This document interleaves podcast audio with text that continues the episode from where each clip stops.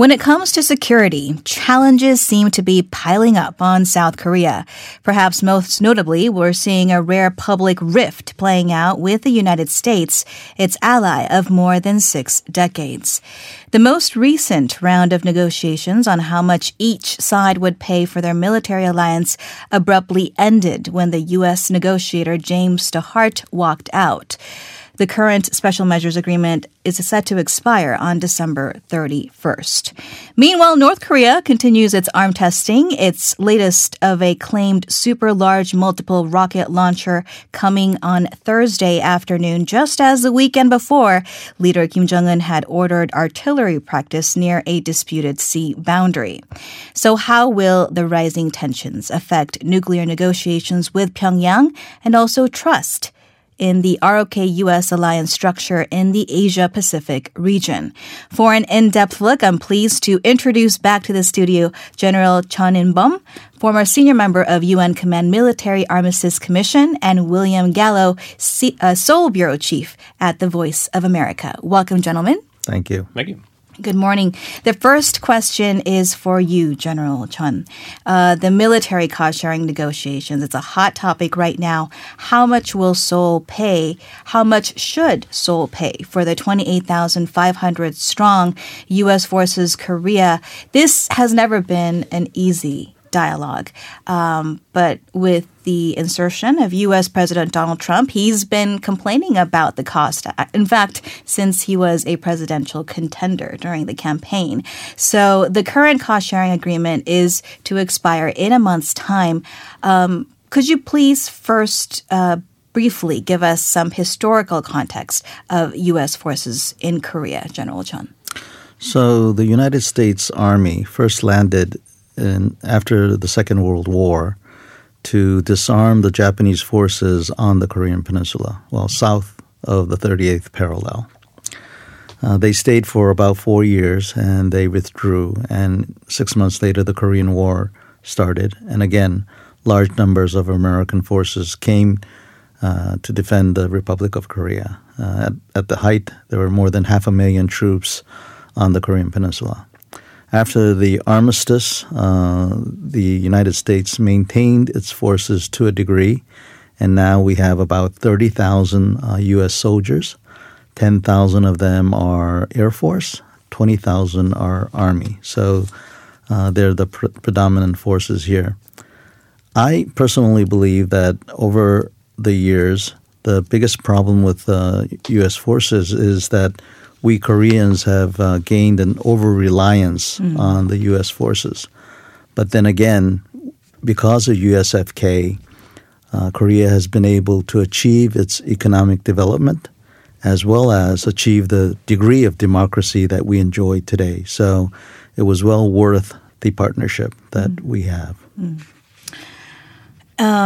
So the ask, it seems to be, for this next round of SMA is $5 billion US dollars, if you were to believe what lawmakers here in South Korea are saying. That's a 5-fold increase from the current number, which already had seen a bump up. So many here in South Korea, I think, are viewing Trump's ask as coming out of thin air and are struggling to really even negotiate. So in your view, both of you, is this figure justified? And what's your take on it, on the situation? Well, I think this may not be pretty, but I think the fact is when Donald Trump talks about the U.S.-Korea alliance, he pretty routinely gets facts wrong and contradicts himself. And that's just an objective fact. It's not an opinion. Mm-hmm. I mean, when he talks about the alliance, he routinely gets the number of troops the U.S. has in Korea incorrect. Recently, he got it incorrect with how long they'd been here. Sometimes he uses just various figures related to how much it costs for U.S. troops to be here. There was even a book that came out recently that suggested he wanted $40 billion a year from Korea for those troops. So I think the truth is Donald Trump's leadership and management style tends to be very sporadic or erratic, and he doesn't have necessarily a firm grasp of details. It's obvious from his public comments. And again, this is not an opinion. This is just a statement of fact, I believe. So it's very possible, given that information, that this $5 billion figure that is being reported is just sort of coming out of thin air. I don't know that, but I'm just looking at the public evidence that I have. Yeah, just to reinforce what Bill just said, no official amount has been presented by the U.S. government. President Trump has said this $5 billion figure in his rallies, so I would assume that it is mainly political in nature and targeting his support base. In a campaign season? Yes. Having said that, we Koreans must ask some fundamental questions.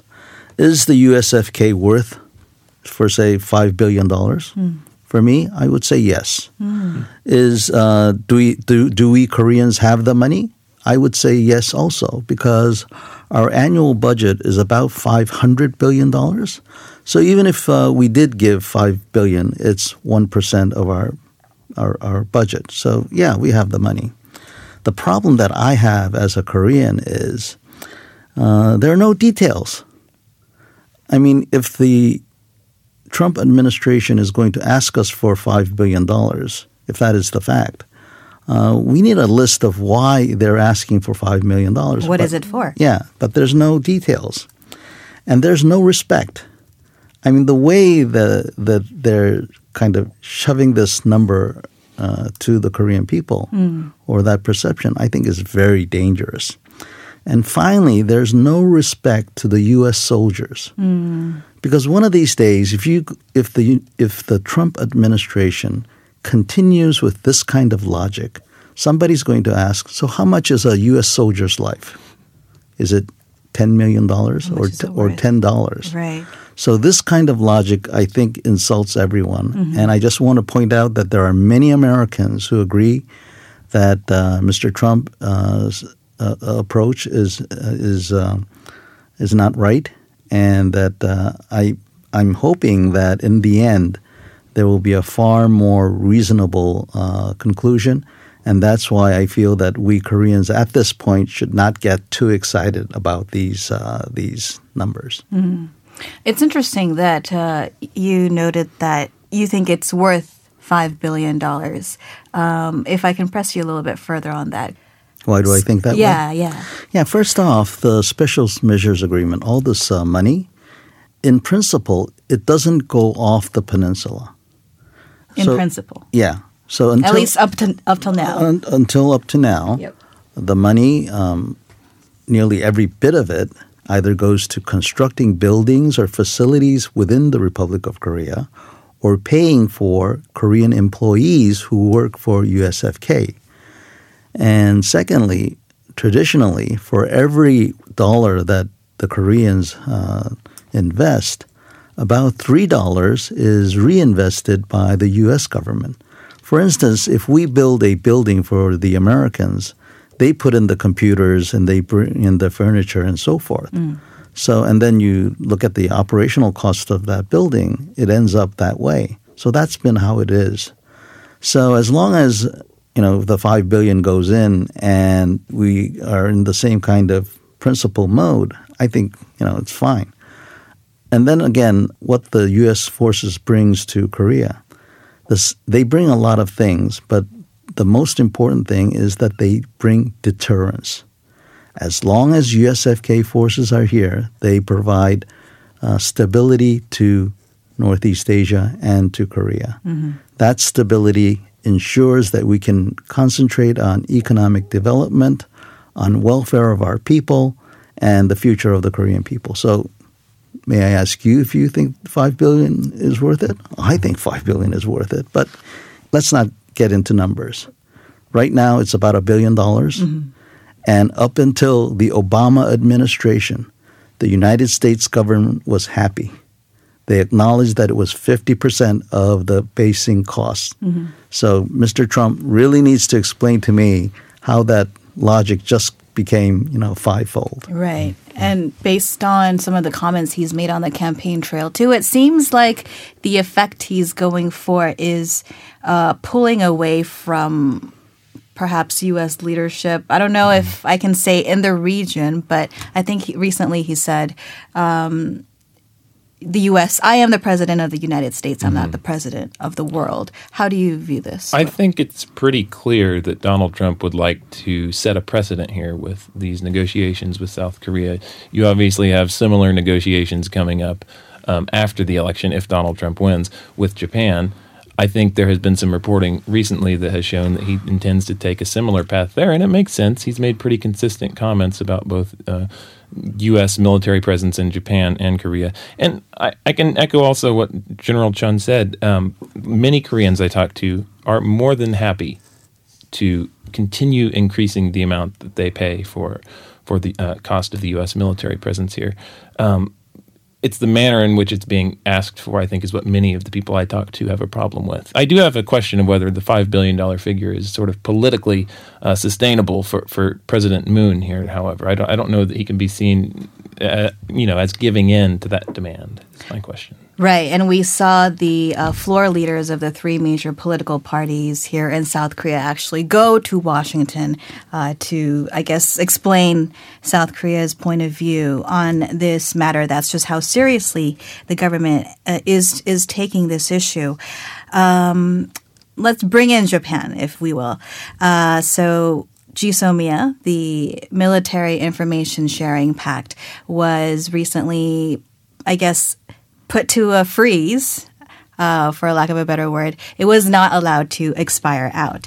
And Seoul's decision, this 11th hour decision, appears to have been influenced by pressures from Washington. So how do you guys view this decision's impact on the tension between the U.S. and South Korea, and also South Korea and Japan? Yeah, so American pressure, I think, is not the adequate word. I would rather say it was American advice. And this advice gave both the Korean administration as well as the Japanese administration a good avenue to save face. So they can say, oh, it was pressure and I didn't want to do it, but I'm going to have good relations with Japan, and I'm going to have good relations with Korea. But the end product is that through the mediation of the United States, the relationship between the three countries have at least stopped going downward. So I think we have seen a good example of the kind of role that the United States can play in this region. So I think that was positive. I think U.S. officials seem to be very happy with the decision. I can't speak to what they actually did or said behind the scenes with South Korean officials, but it seems to me that Moon's decision here represents him sort of moving towards Washington more explicitly as an ally. I mean, I think he had somewhat of a choice here. Things have gotten really rough recently, and he could sort of continue to kind of stick it to the United States, or he could choose to sort of stick with his U.S. ally, and it seems that in some sense he's done that with this decision. Mm. All right. Well, if you're joining us now, we are discussing the state of affairs between the U.S. and South Korea with General Chun In-bum. He's the former senior member of the UN Command Military Armistice Commission and the Seoul Bureau Chief of Voice of America, William Gallo. Let's go ahead and continue with this GSOMIA issue, as well as the public rift between South Korea and the U.S. We touched upon this. In fact, some critics here saying that the U.S. is not treating South Korea with respect. And in fact, in relation to how it's treating Japan, perhaps Japan is getting more of a break than South Korea is being allowed. And this, of course, is a debate that's been had for years and years to come. We're kind of the brother relationship that gets into tiffs. But do you guys view any trouble in the 66-year alliance between South Korea and the U.S., or no? Yeah, so you basically asked two questions. Is the U.S. treating Korea and Japan equally and fairly? Fairly, Trump, I think, that's in question. But is it equal? Yes. I think it's absurd to think that the United States likes Japan more than, Korea or vice versa. Mm. It is in the best interests of the United States to make sure that both are good allies and good stewards to the United States. So why on earth would they favor another country? Now, individuals will have personal preferences, but overall U.S. policy, I think, would put both the Korea and Japan at equal levels of importance. Mm. I would agree that there's no inherent bias in either Washington or the Trump administration towards Japan rather than South Korea.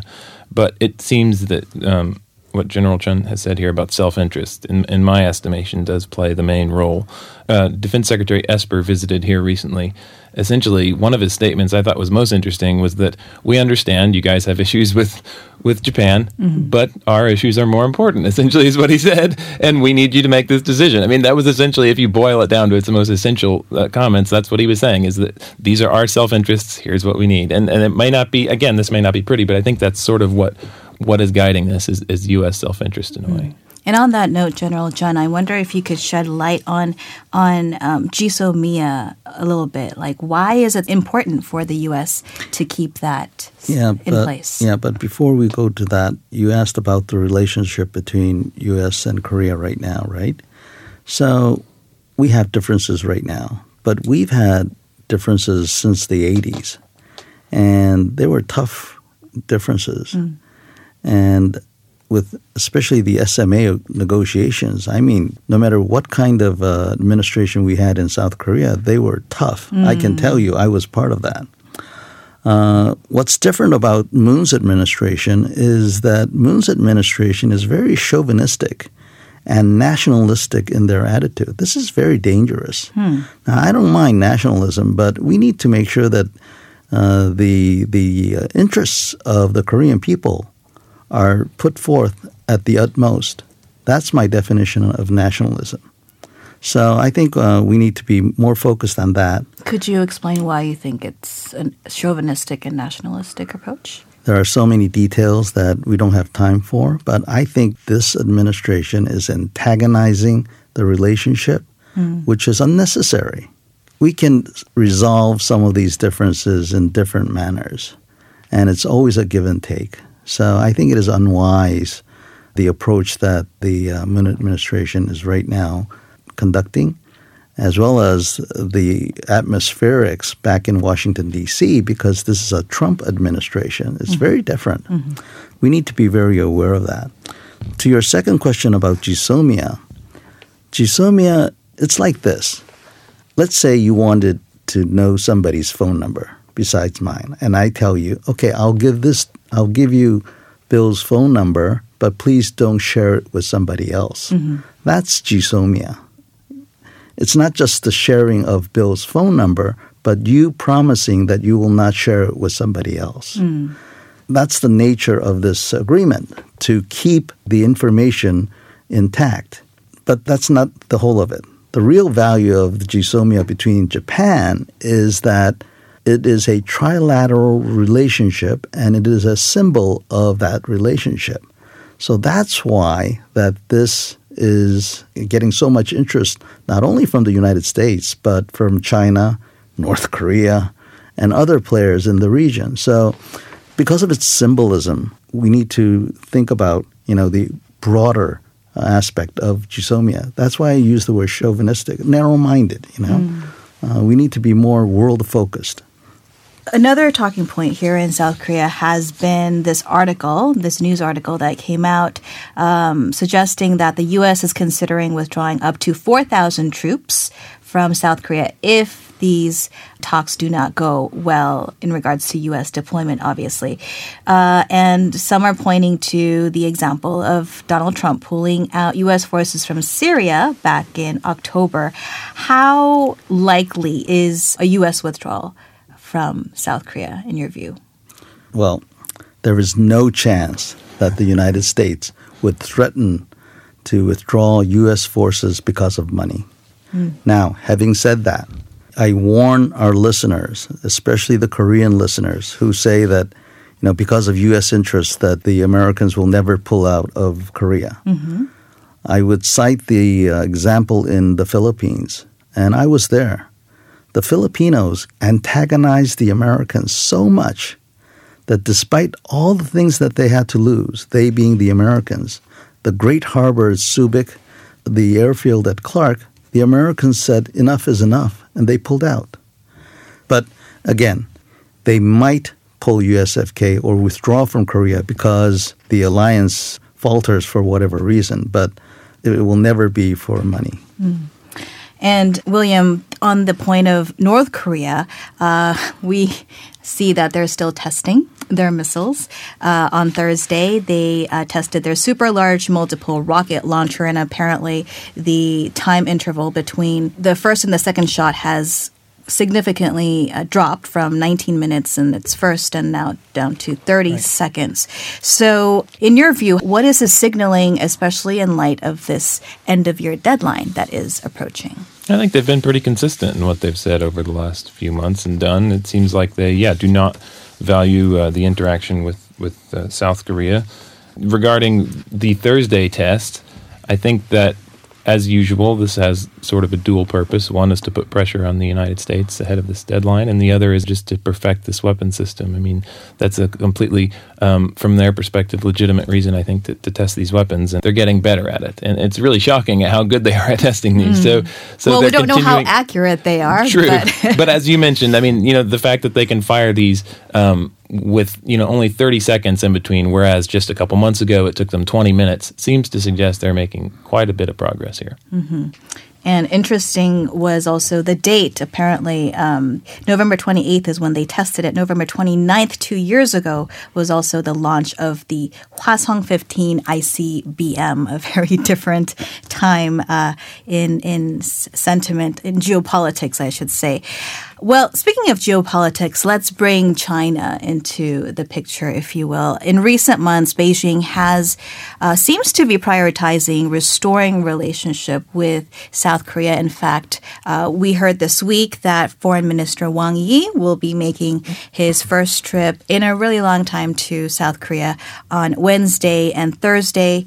Military ties also appear to be improving, with hotlines being established and other exchanges. So in your view, how is the geopolitical landscape changing, if at all? Is the U.S. losing influence here? I think it's the opposite. The U.S. is trying to strengthen its influence and relations in the region. The recent article about the hotline, as well as the exchange with the People's Republic of China, is a little bit inaccurate. So the hotline and the kind of exchange that was cited already existed for about 10 years. My understanding is that this time they wanted to update some of the procedures and some of the content of the original memorandum of understanding. It's not even a pact. Mm. So somebody got the wrong information and I think overstated the significance of this discussion. Economically, 35% of everything that we export goes to China. That's very true. But, it's values that is important. So I think for the Korean people, we really need to think about, what our choices will be. The smart thing is that we do not make a choice, and we're able to be in the middle of all of this and survive. So I think that's what we need to be looking at, but always preparing and always making sure to know where our values should be. One of the big questions for me is what the U.S. will do. I mean, if you're talking about geopolitics and U.S. influence in the region, one of my main questions in the Trump era is what comes after Trump. Mm. Did he come about as a result of there being some deep-seated American, dislike for having troops overseas? And will we see this type of leader elected again? I tend to think not, just because I don't really see anyone else like Trump on the political horizon. So I think the U.S. influence here will be lasting, and it won't be impacted in a major significant way after Trump. But then the other question is, what does the South Korean government do? I do believe there are some people in the current South Korean government who do view China as being perhaps more important than the United States for the future of South Korea, and that's understandable in some ways. But again, I mean, this administration won't last forever either. I mean, it has eventually another administration will come about, and what will that administration do? I'm not sure. Right. We're obviously focusing at a very micro part of kind of this greater story. So certainly we'll be watching it very closely, the Special Measures Agreement that expires on December 31st. Hopefully we'll be able to come to an amicable resolution. But for now, thank you so much, General Chun and William, for joining us on this discussion today. Thank you for having me. Thank you.